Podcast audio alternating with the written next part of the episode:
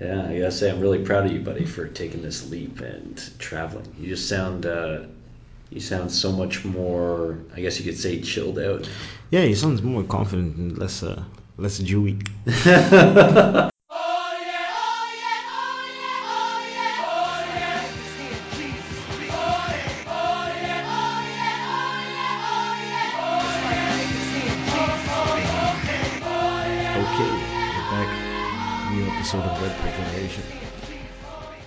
on iTunes, you know, we've actually got a website now. You we joked about it before, redpillgen.com. Yeah. Check out my article, Five Reasons Why I'm Not Friends with Girls. I know people, I know, I remember the joke that I made last time, which was like, I know people are going to hate me for that, but fuck you if you do. no, I'm kidding. Uh, yeah, and we're here, you know, co-hosts Sexy Man in Barcelona, Jew boy, Tess Wright, Barcelona. Is half naked right now, sitting in a hostel bed, having conversations with I'm half guys about naked just for you, having Yes, conversations you. with uh, hostel mates because I know you love it so much. about art and Pamplona and running with the bulls. and then uh, third co-host. Yeah, is uh, White Boy, aka Ashcroft. Ash, whatever you want to call me. I'm also a regular poster on the Red Pill Generation. So you can read some of my posts like Confidence Cannot Be Learned, which, you know, spoiler alert, it can be learned. So read my article. And uh, we are joined today by. Uh, already talked to, already introduced Tess. yeah, yeah, but we're what we're going to be talking about is travel. Yeah. Uh, you you still with us, Tess?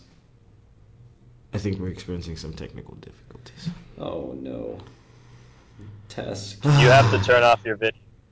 Oh, okay. Uh, yeah, like I can I can hear you fine. Are you there? Yeah, it's just that you guys were really blurry, and I was trying to wait till you stopped talking so that we could cut it, and I can say turn off your video and then go back. But anyways, So yeah, uh, basically we're struggling with technology right now, and uh, Tess is in Spain for real. He's in Europe, and it's a Skype interview. So the quality is not going to be amazing, but uh, you can get through this. Just listen to us and be comfortable. Get your lube ready. Lube up your ear holes for another dose of the red pill. All right. So, since when are we talking about ear sex? What the? Fuck? well, I don't I don't know how your story's gonna go, so I'm just setting this up. But right, uh, all right. just so our audience knows, this episode is uh, we're gonna be talking about travel, uh, more specifically Tess's travel, as he's gallivanted across uh, Eastern Europe or Western Europe, whichever. Yeah, Western Europe. Western Europe and South.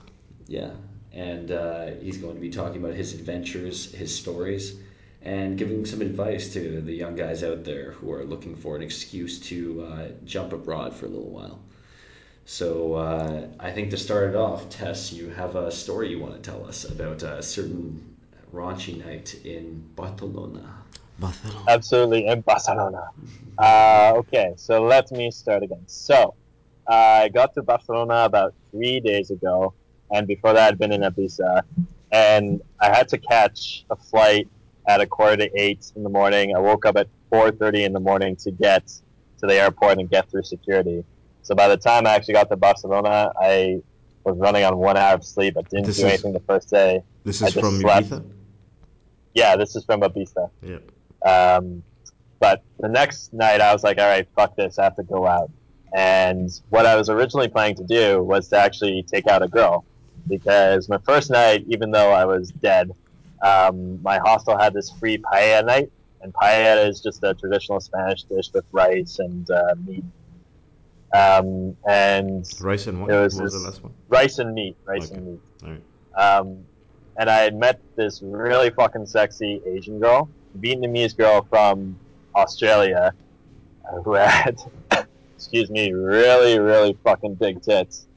And there's two things that really attracted me to her, other than obviously her body. Kangaroo was- joke. I had a horrible kangaroo joke. I was like, "Did you jump into her pouch?" we don't want to jump ahead in the Uh, story. I definitely wanted to. I definitely wanted to. Um, but uh, she she was actually an engineer, but she's also traveling, doing surfing. She was just hopping from city to city where the surf was good. So you can imagine how her body looked, considering how So much she she had surfed. that. She had that surfer body. She had that surfer body, so like really thin, but again she had curves in the right places. So I was like, holy shit. Anyways, my plan was to actually take her out and go dancing, and uh, I messaged her. I got her Facebook, and she seemed to be down. But um, after I was kind of like prepping and getting ready, she told me to come to her hostel. I'm like, okay, I don't know what's going on, but fuck it, I'll go. And it turned out she was drinking with a bunch of people. So I'm like, all right, whatever. I'll pre-drink, and then you know we'll go out to the club, and then I'll mac on her and see what happens. Uh, we pre-drink, and during this, she lets loose that she has a boyfriend. So then I change my plan again. I'm like, all right, fuck it. I'll meet other girls, and I'll see what happens with this girl. But my primary focus will be other girls who don't have boyfriends, so I don't have to deal with that shit, because it's just another added barrier.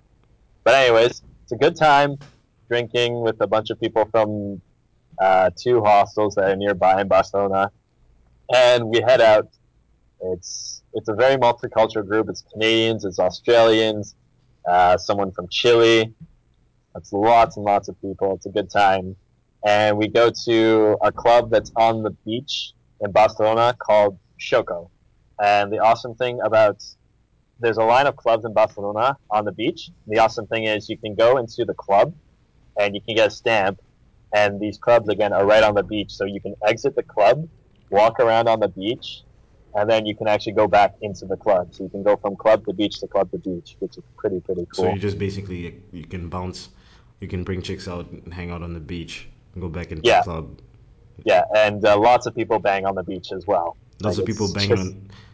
I mean, Yeah. obviously, but like not like what not out in the open like that, no. Or later well on. Well, it's it's a bit hidden yeah. Yeah. they find places where it's a bit hidden but it's a very very big pool spot okay. Like I've heard multiple stories and stuff, so it's it's pretty well known. Um, but anyways, I so walk in, really fun time, just dancing. I'm talking to a bunch of chicks. I met chicks. Actually, the first chicks I talked to were from Texas, a chick from Brazil. Um, uh, I can't even remember all the countries these girls were from. I actually randomly, when I was walking on the beach with a guy, I met two girls who were from I think the island was called Ubuti, but they were living in Ottawa, which was very surprising to me. And it was very hilarious because there were these two chicks, and I started talking to the one I really liked. My friend that I made, who's actually from Montreal, was talking to the another girl, another girl's friend. He was doing fine with her, but me, I'm talking to this girl, and this guy comes up who had actually been talking to her before, and I was kind of quote unquote stepping on his territory. So it's kind of like a fight between this girl and the guy goes away, then he comes back, he goes away, he comes back until he actually like tries to grab the girl and pull her away. And eventually I'm just like, ah, fuck this. It's just this guy has his teeth so deep into this girl, he's not gonna give up. So I'm just like, all right, fuck this. And I walk away. I'm like, you guys enjoy your sex. I walk away with my friend and I go back into the club. Um, so I'm dancing with my friends. It's a good time. We go on the beach, and what I found out was uh, a few of these guys had gone to score coke because it's really easy to find whatever you want on the beach. There's all these guys walking around selling one dollar beers. They sell water, and then they sell all sorts of drugs. So you can get coke, speed, MDMA, One dollar. whatever you want. Yeah, you, you probably get that. And the ridiculous thing is, Haggle it down to fifty cents. No, it's ridiculous because the price for, excuse me, the drugs there are so much cheaper than what you'd pay in the U.S. or Canada. Like the same amount of, I was asking, or these guys were telling me the same amount of Coke that costs 50 euro, which is about 75 Canadian dollars, would be 300 dollars back in Canada. Okay. It's pretty nuts. Um, but of course, you have to know what you're doing because the Yeah, quality for all you bad. coke addicts listening to the Yeah. go to Boston. Uh, well, there's a reason. There's a reason why I'm leading into this. So let me keep going. yeah. Um, so these guys, a few of them went to score coke, and they seem to be having a good time. But one thing I actually wanted to point out, and me and um, me and Cafe Mocha, we've talked about this a few times, but sometimes when you haven't been out a while, you kind of drink and you're hoping that you know it will alleviate the anxiety so that you don't have to you know worry too much about talking to girls. But the thing is, the fear is still there. Alcohol doesn't really you know take it away. It might take the edge off a bit, but it's still going to be there. And there was this guy who he was drinking and he's like, "Hey, let's talk to girls." I'm like, "Okay, um, I'm going to talk to these girls. Come in after me." He didn't come. Then I'm like, "Why don't you go talk to these girls?" He doesn't go. And then he comes back and he's tripping on coke. And then he's like, "Oh man, let's go talk to some girls." And I'm like, "All right, just go and I'll come in after you." And he doesn't go. he's he's so scared. I, I just felt bad for him because of all the stuff that was going on in his head. And obviously, he really wants to talk to girls, and he's willing to you know, use substances to try and get over it, but he just can't get over it. So, lesson learned. Even if you use substances, that does not mean you can get over your fear of talking to people. You just have to accept it and go for it. But, anyways, we're hanging out on the beach, having a good time, and this idea starts floating in my head. Maybe I should try Coke, because why the fuck not? So, these guys are walking around oh. and they actually are trying to get more coke, but some of them had some left over. And I think at this point it was five of us. Some people had left, five or six of us, and they're like, "Yeah, we'll just we'll spread it evenly. It's no big deal." I'm like, "Ah, fuck it, whatever. YOLO, might as well do it." Um, so what ended up happening was it was one gram of coke split into six and six lines, but usually when you do coke, you do three times the amount that was laid out. So I think usually you do 0.33 grams, and what was laid out was about 0.1 or something. And in my head, I'm like, I have no idea what the fuck I'm doing. I don't know how to snort fucking drugs. Um, so I was asking these people for advice and like what's the word instructions about how to do this. Just like fuck, man. Because I stored it. Shut the fuck up and store it. Do you want it? I'm gonna do it. Oh no, no, no! It's funny because there's actually a way to do it. They're like, okay, you have to just blow out all the air first, and then take a big, big sniff in. Just do one sniff, and that's it. Make sure you don't spit out anything. There are all these little guidelines. But I'm like, all right, fuck it, YOLO. So I do my line of coke and then I'm like, all right, what's gonna happen? What's gonna go on? Where did you do and the much, line of coke off uh, any the fucking surfer chick's ass? I think it, it was off a uh, it was off a credit card actually. yeah, um, but all they told me was with the line that I did, you know, you'd have a bit of a kind of energy boost, but you wouldn't be tripping so hard. So I'm like, all right, let's see what happens because at this point, I was pretty much falling asleep we had gone to the club at 1.30 because Barcelona nightlife only gets good at 1.30 or 2. And luckily enough, we got to skip the line because one of the Australian guys got a promoter to get us in, which is pretty sweet. Um, but after about 20 minutes or so, I started feeling like more energetic. It wasn't anything too crazy, nothing like chipping off MDMA or something, but it definitely gives you an energy boost and the night ended up where we were all chilling out on the beach, and we actually got to watch the sunrise, which was pretty cool. Um, and then I actually ended up seeing a random girl walking by the beach, Russian girl who I went to talk to. Uh, very positive girl, very fun, and we were talking. After five minutes, I tried to make out with her. She gave me the uh, the turn of the head, and I was like, okay, fuck it, whatever. And it's funny because you know, uh, how do you describe it? But you know, when you're a quote unquote nice guy and the girl's like, oh, he's not going to fuck me, right? Yeah. Yeah. So at this point, I kind of saw this girl's, you know, head kind of switch because she's like, oh, are those your friends over there? Maybe we should go talk to them. Like, oh, now I'm kind of worried because this guy might fuck me. And I'm like, all right, fine, let's go. No big deal. So we end up hanging out and for this girl, I got her Facebook, uh, and we are gonna hang out. Might go on a date with her. We'll see what happens. But it was a pretty epic night. Very fun. Very drunk. I got home at about seven in the morning, and I had maybe four hours of sleep. but yeah, epic night. Nice. And that was my first night out in Barcelona. First night out in Barcelona, first time doing coke. Yeah. Yep. Yeah. But again, Hey, not the You better not, not do any the normal of amount of coke. Yeah, not the uh, This is how it starts. normal amount of coke, but yeah, yeah. I wonder if I'd do coke. Would you do coke? Uh, I've been offered it a couple times. I haven't done it. I'm kind of I think the context would have to be I'm in Barcelona or some. you yeah. know, It, would- it would have to be part of the adventure. it'd have to be romantic Yeah. in some way. Yeah, but Somebody would Boca, have to you've hold my told me hand. that. What up? Okay, you've told me that you won't do anything because Well, of. Uh, I mean, that's the thing is like, I, it dep- like if it's not something that's gonna fucking alter my reality of perception of life, then Yeah.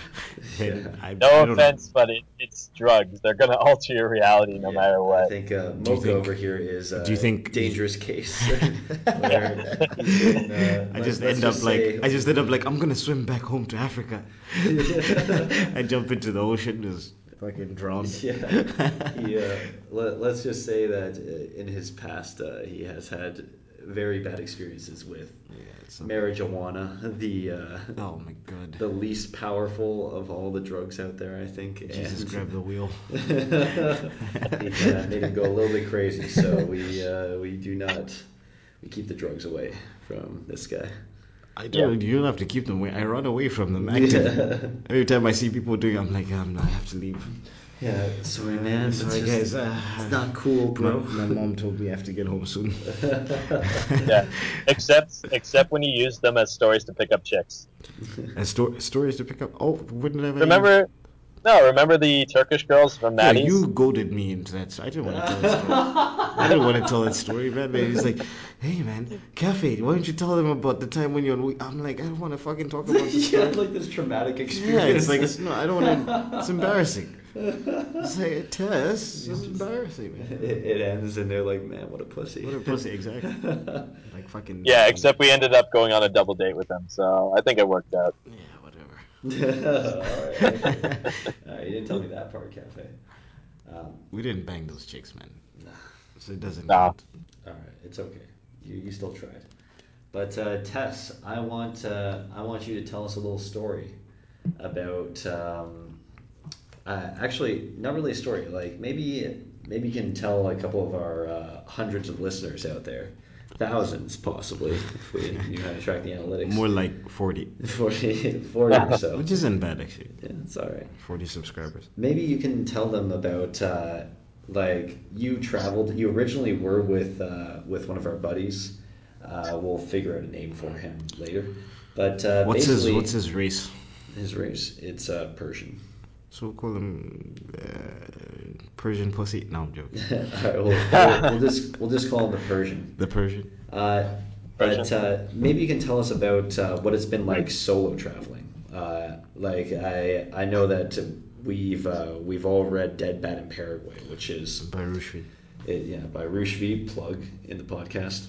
It's uh, for all those who don't know, it's a book about his travels through South America. Return of Kings, get at me, bro. Yeah, reply to our messages. Accept my story. but it's uh, it's a book about uh, Roosh as he's traveling through South America. And what's great about this book is it tells a lot about the negatives of uh, traveling by yourself, like the loneliness, like the getting sick, like little things like that that are really mentioned in these glorified travel books. So maybe you can give us a little recount on uh, how it's been traveling solo for the past, uh, I think, month and a half for you. Yeah, absolutely. So, uh, traveling solo, there are a lot of pros and cons. The pros are that you can do whatever the fuck you want. You're not answering to anyone. If you decide you want to change your plans, you can go for it. If you want to sleep in one day, it doesn't matter. You know, it's your trip. You make it your way. You do whatever you want. That's great. The cons are that if anything happens, you know, you get lost. Um, you can't find something. You don't know what's going on, anything like that, you're dealing with yourself. Reliance, you have to build up a lot of independence, but at the same time, if you're walking around at one in the morning, you're trying to find where you're staying, you're having problems, it can get pretty stressful and sometimes it's pretty dangerous, you know? Especially when you're carrying around 30 pound backpack, you're, you're kind of an open target, right? So there's a bit of safety you have to worry about. Now, Have you experienced anything uh, along the lines of something getting stolen or somebody, some like meeting sketchy people? Like, have, have you experienced anything like that so far? Um, I've lost stuff, but mostly it's because of my own stupidity or my own tiredness. Like when I was going on a train from Salzburg to Munich, I left my jacket on the train, my jacket and a sweater, just because I was tired. I forgot it, Yeah. but I've never had anything stolen. But when it comes to sketchy people, there's sketchy people everywhere. Like I was saying in Barcelona, all these people walking around the beach who, you know, they're like cold beer, like they say in a really loud voice, cold beer, cold water, and under their breath they say anti-made cold shrooms, whatever. You know, those people are sketchy. Yeah, it is what it is. You just have to, you know, learn how to deal with it. Actually, one example I can give is uh, when I was going from Milan to, I think it was Milan to Marseille. I needed to buy a metro ticket, and there are a lot of these guys in Milan who wait by the uh, subway subway machines where you buy your tickets, and they try to buy tickets for you. And if you're an unassuming tourist, you don't understand what's going on. You and then what happens is you pay for something, and they might actually try and steal your ticket or take your money from you. Mhm. Um, so that actually, and I just when the guy was trying to push the button on the machine, I swatted his hand away. I'm like, no, like no, and the guy the guy was flabbergasted because most tourists don't do that, and he tried to like make fun of me. I just stared him down, and he walked away. So you kind of have to look like you know what you're doing and look like you know where you're going, because then you're not really an open target. Yep. Now, okay, so So you're talking about Um, your uh, the other thing is- or oh yeah, but keep going on about Yeah, the dangerous stuff. yeah. stuff. So, yeah. So the thing with traveling alone is, well, when you're traveling with someone, you always have someone you can kind of go back to. It's kind of like a security blanket because one of the things is that sometimes when you're traveling alone, you start to miss home, get homesick. But if you have a good friend who's from back home, you're kind of you never feel super homesick. You might want to call some more friends. You might want to call your family, but you still don't feel that same homesickness if you have something that's constantly there. You know, it's something psychological. Oh, I have something familiar, so I don't feel that bad. But the difference when you're traveling alone is that if you don't get out of your, if you're really, if you have a lot of social anxiety, you will be a big issue. So for me, um, when I've been in hostels, it's been okay. But for example, when I've been in more hotel situations where it's not as easy to meet people, I've had like a really big mood change. It's been really shitty. Even when I've tried to kind of, um, you know, meet people outside, it's been very hard to break out of the shell because you're in a foreign country, you don't speak the language, and it can be very tough to meet people. Whereas in a hostel, if you can just put yourself out there, you're just like, hey, where are you from? Where are you going? How long are you here? It's pretty easy to meet people. So, but then um, the because the other thing is, the other side of that is like i guess when you're in the hostel you know you have immediately you have friends but or at least acquaintances but then you don't you lack the privacy and then uh, when you get to your apartment you have the privacy but then you lack the Yeah. immediate Yeah, yeah, social circle but uh, did, so you didn't try that uh, my suggestion which would be like spend two three your first two or three days depending on how long you're in a city obviously but spend your first two or three days in a hostel and then move into an apartment yeah, actually, I totally forgot about that suggestion. I'm not gonna lie. Um, but one thing is that oh, I lost my train of thought. oh you were, ta- you were I, talking I about lost my train of thought. You're talking about being in hostels versus uh, being in in in uh, hotels and your mood changing. Yeah, yeah, yeah. So when you're in the apartments, it's well, when you're in hostels, you see everyone's doing stuff, everyone's going out, everyone's drinking. So you kind of get into that mindset of drinking, having fun, everyone's going out. You kind of get it. But when you're in an apartment, especially when you've been traveling for a while, you can very easily fall into the oh, I don't need to do that much. Oh, I don't really want to push myself to get out. Right? It's much harder to uh, to get yourself going compared to, for example, if you're traveling with someone, you have go off each other to push yourself. You're like, oh, I'm in a different city. I shouldn't be wasting my time just staying inside. Um, so it really depends. It really depends. Tess. Hello. Sorry, what was it? Depends. Yeah? Yeah, you you kind of cut off there. Oh, sorry about that. It's uh, it just really depends um, because if you're traveling for a long time, your mood fluctuates depending on you know what's going on, how much you've been partying, how much you've been doing during the day, who's around you. It's uh, it's a very complex microenvironment. Let's put it that way. Yeah, no, it's interesting because if you think about it, like um, from a game perspective, right? Like uh, a lot of times, you you want to start going out by yourself. You want to start gaming by yourself, and when you're initially gaming by yourself, you don't have your wingman around you, and and a lot of the the part of having friends around you and wingmen is is the support aspect where if I go and approach a chick and I get rejected, I come back and I joke about it with my friends or I talk about it with uh, your buddies and they make it seem like, yeah, it's not that big of a deal, right? Whereas when you're by yourself, everything just becomes a little bit tougher. Like you have to give your, you have to have that mental uh, game. You have to have that self talk where you come back and say, yeah, you know, it's not that big of a deal. I can meet other people, and you have to hype yourself up as opposed to, you know, being inspired by your friends. And I think that's that's a big part of traveling by yourself is that Yeah, you have to be mentally yeah. stable Um, in that sense. Yeah, I'll give some actually. I'll give some stories about that. Um, when I was in Prague, I didn't meet anyone really the first night I was there, but I really wanted to go out. So I went out by myself to a club nearby, and it was really intimidating Yeah. because I've gone out by myself in Toronto, but never in a foreign city, and I just I was like, wow, this is this is really scary. And then I think about I was actually kind of thinking about what you always say, Mocha, which is if you are scared of something, that means you're growing. You're pushing your comfort zone, so that's a good thing. And what I ended up doing was I just talked to these I think that random Czech my, guys, and I made saying. That was my quote. Yeah. How do you not reference Uh, Canada?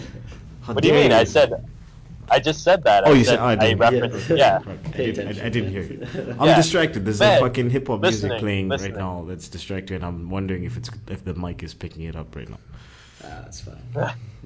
Yeah. Okay. So- Um, right. So I made friends with these random Czech guys, and I was thinking like, oh, I'll just talk to people again in social mode. And then I went to talk to these two girls, and I learned my lesson because I pulled one of the Czech guys in to talk to the girl, but he didn't know anything about what he was doing. He had uh, no game, so it ruined everything, unfortunately. And that's when I realized I'm like, either I gotta have someone who knows what they're doing, or I just gotta do stuff by myself. That's it. It's still really, really scary, but sometimes you, sometimes I can get out of my head. But for example, I went out to a mega club in Ibiza, um, but I just wasn't feeling that good. And honestly, I, I spent the whole night in my head. I just couldn't do anything. I was enjoying the music and stuff, but I just I couldn't talk to anyone, and it sucks. Um, now, when you are at home and you have your wingman that you always go out with, that's cool because you, you kind of have that dynamic going. You're, you're in a familiar place. You always kind of go to the same bars usually, so you know what's going on. But that totally changes when you're alone. So I don't know. It's it's kind of inconsistent. That's what I've seen on this trip. Your mood is inconsistent. Confidence is inconsistent. It just it's kind of it is what it is. And a lot of the times that can suck because you want to do stuff and you just don't have the energy or the charisma to do it. But it's something you have to accept. What about the the talk about like the novelty of uh, you know people when they think about traveling they think about seeing different cultures, seeing the different uh, historical you know landscapes and, and historical places. How much of that do you care about at this stage? Is it a big deal anymore, or is it just kind of like once you've seen the Louvre, once you've seen you know Buckingham Palace and and a bunch of all these other places that they, they all kind of have the same feeling and you don't really care about them as much. Yeah, the it's kind of unfortunate, and it's it's something I realized when I I started off in London, which was about two months ago, and in London I took a shitload of pictures, and I also went to a lot of touristy stuff, and then towards the end of my trip, I started either just hanging out in parks or hanging out with people in my hostel or just not doing anything because the tourist stuff has less and less of a pull. A lot of stuff just blends together. Like in Paris, for example, there's a famous cathedral called Cathedral de Notre Dame, and it's it's beautiful. It's Say amazing. that again ten times. What? Why am I supposed to say it ten times? It's, it's a long, complicated It's a fucking yeah. Wait, is that the one at the top of Montmartre? No, no, that's uh, Sacré-Cœur. Okay. Say that again Yeah. ten times. No, I'm joking. Sacré-Cœur, Sacré-Cœur, Sacré-Cœur. No. Um, but uh, there's a there's a beautiful cathedral here in Barcelona called uh, La Sagrada Familia, and I went to see it. But honestly, I just didn't care about paying to go inside um, because I'm like, it's just another cathedral. I don't really, you know, care that much to go inside it. So the tourist stuff kind of loses its, you know, its its spunk. Even sometimes the partying can lose its its favor because you're like, wow, I'm just I'm just partying all the time. What the hell's the point? It's the same thing all the time. A lot of the stuff that's really exciting at the beginning becomes just it's a it's like a repeat, and that especially is the case with meeting people. It can sometimes become a repeat. But getting back to your thing about you know seeing landscapes and stuff, I think it's definitely over romanticized. And as you go on more and more, you realize that it's more unique experiences with people and things you can't experience anywhere. That's what really makes the trip really good. So, for example, for me, seeing the sunrise on the beach of Barcelona, that means a lot more to me than seeing the beautiful architecture. The architecture is nice, but the sunset or the sunrise, sorry, with people, that means a lot more. Yeah. On this, like once you've seen one cathedral, you see them all. You know. Um, Yeah, To a certain yeah. extent, it's more about the draw of the, the, the culture and the people, the food, the music. Yeah, I was uh, I was actually going to ask, like from the stories you've told us right now, as well as some of the stories you've told us off the podcast. It sounds like you've actually been really good with uh, making new friends really quickly in like hostels and wherever you go. So, like for someone, uh, if someone wanted to travel alone and they needed some help uh, trying to meet new friends, what would you suggest for them? Um, anyone who's done pickup or game is going to have a huge advantage because you've gone over a lot of, uh, or you'll be able to kind of talk yourself through a lot of social anxiety stuff, which is very helpful because if you haven't done any of that or you can't do it, you'll be in kind of a tougher, tougher shape. I mean, when you you're on a vacation, you're kind of like, oh, I'm on vacation mode. I'm not going to see these people again. It doesn't fucking matter. But for some people, it can be very tough, and especially if you hear people talking a different language and you you, you just get scared because you're like, oh, I don't know these people and stuff. But tips I have will be one, wherever you are, you must learn at least 10 common words in the local language. Uh, and this is, has many benefits. One, it gives you a lot more respect. So if you go into a store and you start speaking the local language, it doesn't have to be anything crazy. It's just like, hello, how are you? And I want, you know, something like I want um, some ice cream, whatever. It doesn't matter. They're going to respect you a lot more. And then if you tell them, oh, my Spanish or my German isn't that great, then they'll be happy that you're at least trying compared to being some fucking random tourist who acts all entitled like you, they should speak English. That's that's actually very offensive to people. So Well, yeah, learn a few words. For sure. Learn a few words in the local language. Yeah, for sure. I think that just basic assimilation is an important because if you look at it like uh, from a sociological point of view, you you're coming into you're a foreign uh, species or you know foreign person coming into a culture, a society, and automatically the reaction is to reject you. But if you try to assimilate, if you try to fit in with the local, the customs, then they're going to be more comfortable and they're going to accept you more. It's kind of like for me when I when I first moved to Canada. I made a conscientious I made a conscious decision to you know adopt Canadian culture. I was I was like I'm not gonna come here and just hang out with Zambian people and hang out with you know the same people I would hang out with back home and not grow. And uh, basically, what ended up happening is that I ended up having I ended up meeting people and they can't even tell that I'm from another country and I'm automatically accepted in places where maybe somebody else who just arrived wouldn't be accepted. And I've heard Canadians talk about um, certain Canadians talk about how they don't like immigration and they don't like you know people coming into the country, and I think the basic reason is because they feel like those people come here and they don't assimilate into the culture. Like they just want to do their own thing and hang out with their own type of people. So in the same way, it's just a it's a respect thing. I think whenever you go to somebody else's place, you have to uh, you have to adjust to their customs, just on a Yeah. basic level, and they're, they're going to respect you if you do it for sure. Yeah, Yeah. and it definitely added to my experience when I was traveling around Southeast Asia. Just uh, even learning how to speak a couple basic things in Mandarin Chinese. It uh, yeah, it just made people so much more friendly around me, and yeah, I think that's really good that you you made an effort to learn some language. Yeah, and uh, going off Mocha's point, uh, trying to remember. Yeah, so the, the talking about assimilation and people not being friendly. One of the things Paris is known for, Paris, France, is that um, the locals are very unfriendly to tourists, Mhm. and that's because a lot of tourists come there and they're very entitled. They just shove English down these Parisians' throats, and then they're like, "Fuck you, we, we don't like you." you learn a bit of you learn a bit of French. Uh, they see that you're trying to kind of get into the culture, and they'll start you know warming up to you. Now, I was lucky because I know French, but you know it's very important. Um, some other things though about you know traveling alone. You, if you're walking around, a lot of stuff you're gonna want pictures, right? And you're either gonna have to do the selfie option, or you're gonna have to go up to people and ask for pictures hmm there's nothing wrong with saying, you know, hey, I'm traveling alone. I'm from X place. Can you take a picture for me?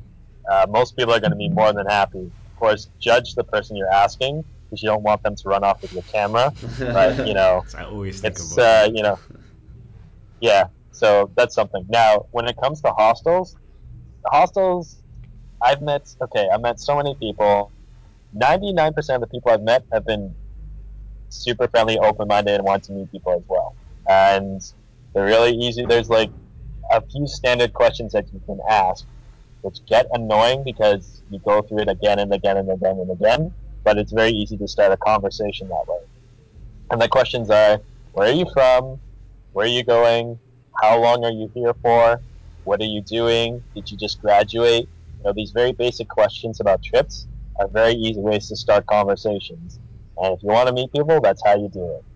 Now, other things that you can do are that you should not be afraid, and you'll actually be looked up to if you decide you want to go somewhere and then you invite people.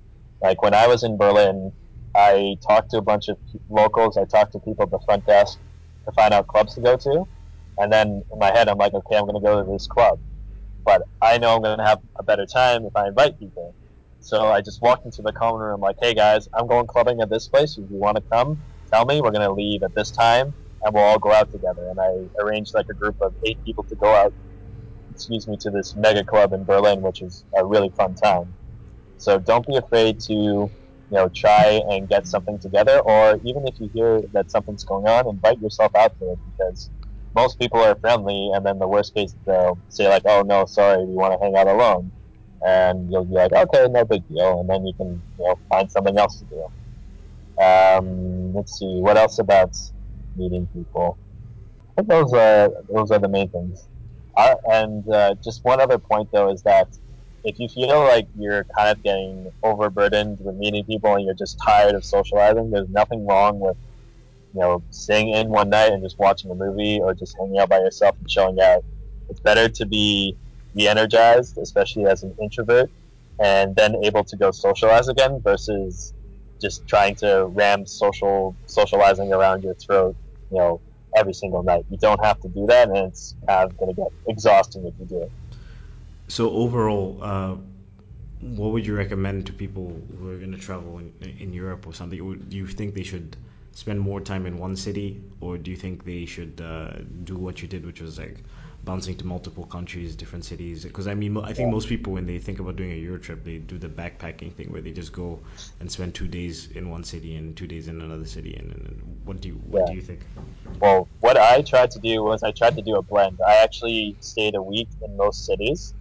Um, so I was backpacking and moving around, but I was doing it much slower than most people do. And I'm going to tell you right now, if you backpack and you travel every two to three days, you're going to be exhausted. Traveling is exhausting. you're not going to be able to see anything, or you're going to be so rushed. And also, if you wake up hungover one day and you lose a day, then you've lost a lot of sightseeing if you want to do that. So I recommend highly staying in one place longer versus shorter. Now, for my trip, I'm very happy that even with the staying in a city per week, I got to see a lot of cities because I got to learn a lot. I met a lot of people, and I've learned about different cultures and countries I might want to go back to. But the next time I travel, I'm going to go somewhere and stay there for a while. So I'll either work somewhere for a long time or I'll go to one city and stay there for like a month because then you can build better relationships. It's not just um, five minute friends, but it also depends on your goals. So some people, when they travel, their goals are I want to get fucking drunk every night and I want to party. If that's your goal, then the one or two days per city thing works fine. But if you want to see more stuff, you want to take it slower, you want to have at least more culture, you want to try more food, then the longer you stay, the more enriching your experience is going to be, for sure. Uh, that's something I've seen. Um, yeah, that would kind of be my, my summary. If you want an enriching just- depth experience, then stay longer. If you want to do more partying, then I you could probably get away with a shorter thing. All right. So just uh, I, I think final question, just to wrap it up. What uh, if there's two things? What would you change about the trip, and then what has been your favorite learning experience from the trip? Actually, I'm gonna reframe the last question a bit. I would like to kind of list off a few top things that I've learned, uh, just because I think it will be really good for people listening to see what you can gain from traveling. Is that cool with you? Uh, wait, you, you cut out there for a second. What what'd you say? I said uh, the last question, the top learning experience. I kind of want to list just a few key points that I've learned, just to show people kind of you know what I've learned and what you can gain from traveling. Yeah, yeah, of course. Go through it.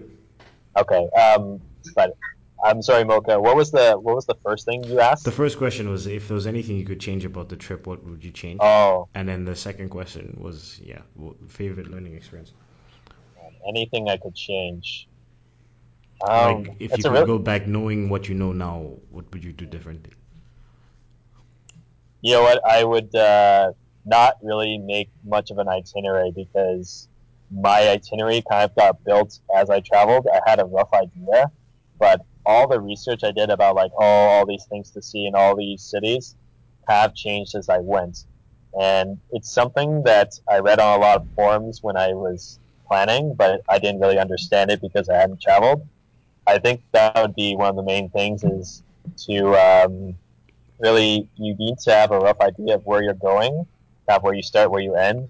But as you're traveling, you know, you kind of have to let go of control and let things happen. Now, the I guess the caveat to that is that if you're traveling during high time like summer, hostels get booked up quick, and you'll have to do a bit of advanced planning. But the point is not to do such advanced planning that you plan out the whole trip and then you're stuck to something and you can't really change it. So be kind of lax on your itinerary, though have an idea of where you're going. I think that'd be the main point. Now, in terms of top learning experiences, um, there's a lot personally that I've learned. Um, one from being in self reliance and self confidence, because when you're going to different cities and different countries, you're learning new languages and you're trying to you know figure out metro systems really quickly. It's actually really impressive if you look back on it because a lot of people can't travel; they can't handle that, especially on their own.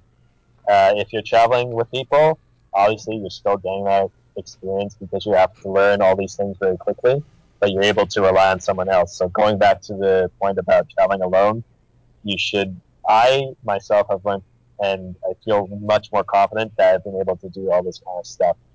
Um, second thing is, in terms of taking things too seriously, I've learned to take things way too seriously. So I've learned to let go of really small things, and even things that seem quote unquote big are not so big. Like I dropped my cell phone in a sink, and it's not working right now. I've actually gone cell phoneless for the first or for the past two weeks. Well, you but also did- worst case, something You also did that uh, Timothy Ferriss's uh, no complaints challenge, right? Oh yeah, yeah. I'll talk about that as well. Um, but uh, the the cell phone dropped in the sink, and something Ash told me before I left was, in most cases, the worst case scenario is everything can be solved with money. So yeah, it sucks that I might have killed my cell phone, but it's like okay, I can pay you know hundred bucks and get a nice used cell phone. It's not a big deal. And going off Mocha's point, something that I noticed about myself is I complain a lot, which is useless. It just takes up mental energy. There's no point. So Tim uh, Ferriss has this this uh, experiment he talks about called the no complaint experiment. And what it is is that anytime you have a complaint, you have to make it so that you have a positive action item on it. Otherwise, you have to start all over again. You're supposed to do this for three weeks. So if you go to the example he gives is that if you go to a post office, you complain about the line being long, then you're done. Like that, that's that's the end of the no complaint experiment. You have to start again. But if you go go there, you complain about the line being long, and you're like, oh, so I should come very early when there's no one there. Then you have an action item, and it actually changes your psychology to give you steps to change things if you complain. And I saw that really happen because, for example, the cell phone thing, automatically when it happens, yeah, I was pissed off. But my brain's like, okay, so next time, this is how you avoid this situation. This is what happens. And also because of positive reframing, I'm like, well, at least I still have my passport. I'm still healthy. It's just a cell phone. Who cares? It's not a big mm, deal. Didn't get right? raped. Didn't get raped. Exactly. So Instead really, it's, doing the raping. yeah, don't don't sweat the small stuff for sure. Um, those are definitely some things.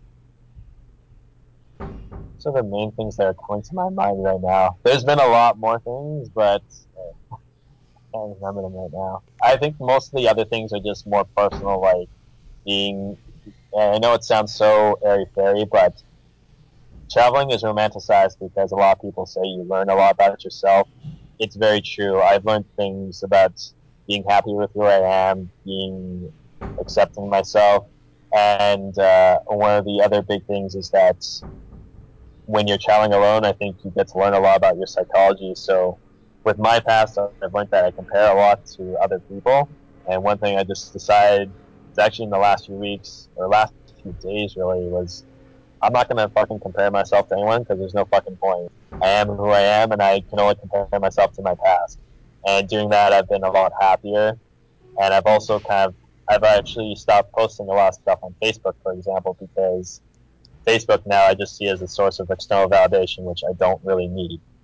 And yeah, I could go on and on about these things, but I think uh, that's a conversation that we can have when I get back that'll span a lot. Yeah, uh, I think that we'll definitely have to have a post-trip uh, podcast to talk about everything that you've uh, everything you've taken away from it and how it feels to be back home. And just remember, I got a bed open for you But in my place that you're gonna be sleeping in for a week. You mean in your oh, place at the front oh, is, I'm getting I'm getting excited. Yeah. yeah, Um, one thing I definitely want to finish off with though is that I believe that everyone should travel, and if you aren't traveling or you haven't traveled, you're really missing out. No matter what you do, even if you do the two day backpacking thing, you just want to party, at least go out and see some other parts of the world because if you don't, you're really missing out. Yeah, people you need to grow. It makes you into a more well-rounded person, and it it opens up your mind to different experiences. I mean, a lot of times, uh, the reason why people get upset or insecure about certain things is basically ignorance. And you know, the more you travel, the more you meet people around the world and experience different uh, cultures, you're less likely to feel intimidated by new things. You know, by new experiences, by changing jobs, by you know, uh, ending of a of a relationship, and you know all these different things that you might moving to a different city. Like it's not gonna be as scary because you start to realize that you know change is good, and uh, seeing different things just makes you more confident about what you can do. Interacting with different people from different cultures makes you more confident about yourself. You know. Yeah, I gotta say, I'm really proud of you, buddy, for taking this leap and traveling. You just sound, uh, you sound so much more. I guess you could say chilled out. Yeah, he sounds more confident and less uh, less Jewy.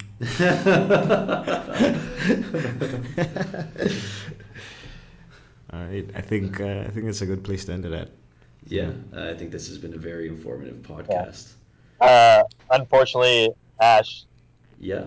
Yeah, unfortunately, uh, Ash. Can you hear me? Yeah, Yeah, yeah, yeah, I can hear you. What's up? Yeah. Sorry, you you actually just cut out there. What did you just say? Oh, uh, yeah. No, I was just uh, I was just saying how proud I was of you for uh, traveling and going through all these experiences. Don't worry, you can you can listen to the podcast and you'll hear my, my little rant that And I I made a on. racist comment as well. Yeah, maybe maybe a racist comment by a fucking this fucking mocha over here. Whoa, whoa, whoa. Yeah, yeah, Yo, why, why you have to take it to race, man? This mocha, like holy shit. yeah. Man, Ash has all this No, subversive I, uh, that he's been pulling on me these days. man. Yeah, I have to. I have to say though that I'm. I thank you, Ash, but I'm. I'm really proud of myself too. And yeah, I'll. I'll have a lot of stuff I'll have to tell you guys off and on podcasts about uh, all these different stories and things I've learned. Yeah, for sure. All right, so I guess we're gonna wrap it up there. Great podcast, guys. You know, I'm sure there's a lot of gems in there. And uh, for more content, of course, go to redpillgen.com. This article's up. I'm probably gonna write an article soon about the reason, the why everybody should work abroad. I think it's it's still in the works. The title's uh, still in the making, but I think it's gonna be a good uh, good post. And of course, we've got uh, Twitter at redpillgen and uh, Facebook as well.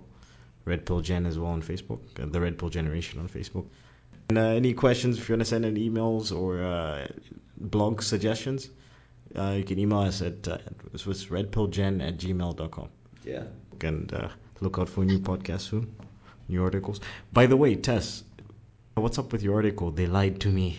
I think there should be the, the bonus Yeah, content. the bonus the- content. Yeah, I'm just Yeah, gonna actually, tease yeah. it. Did you uh, did you see what I wrote in your uh, in the Squarespace thing?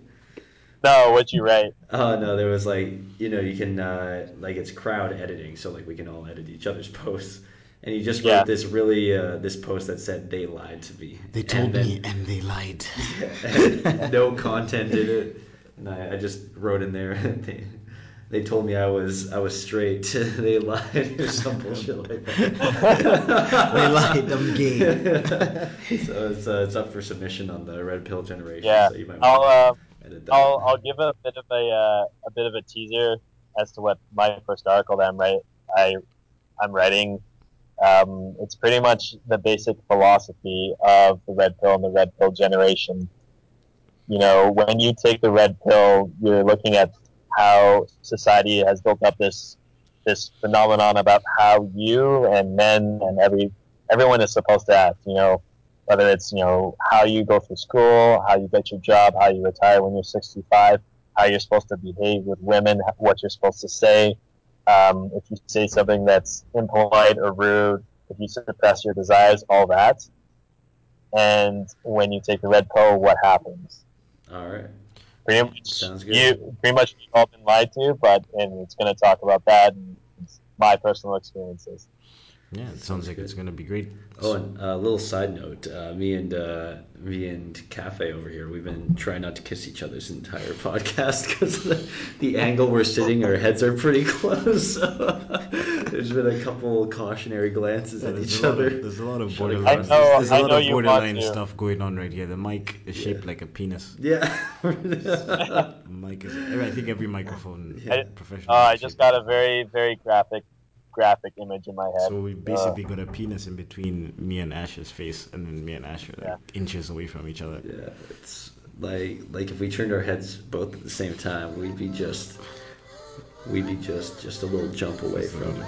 I don't Making think. out. I think he's hinting. too much about it. I feel like we're No pretty homo. close to you. no homo. I have, to throw it, I have to throw it out there. No Uh, homo. uh, come on, show me those pepperoni nipples. I'll rub your beard on it.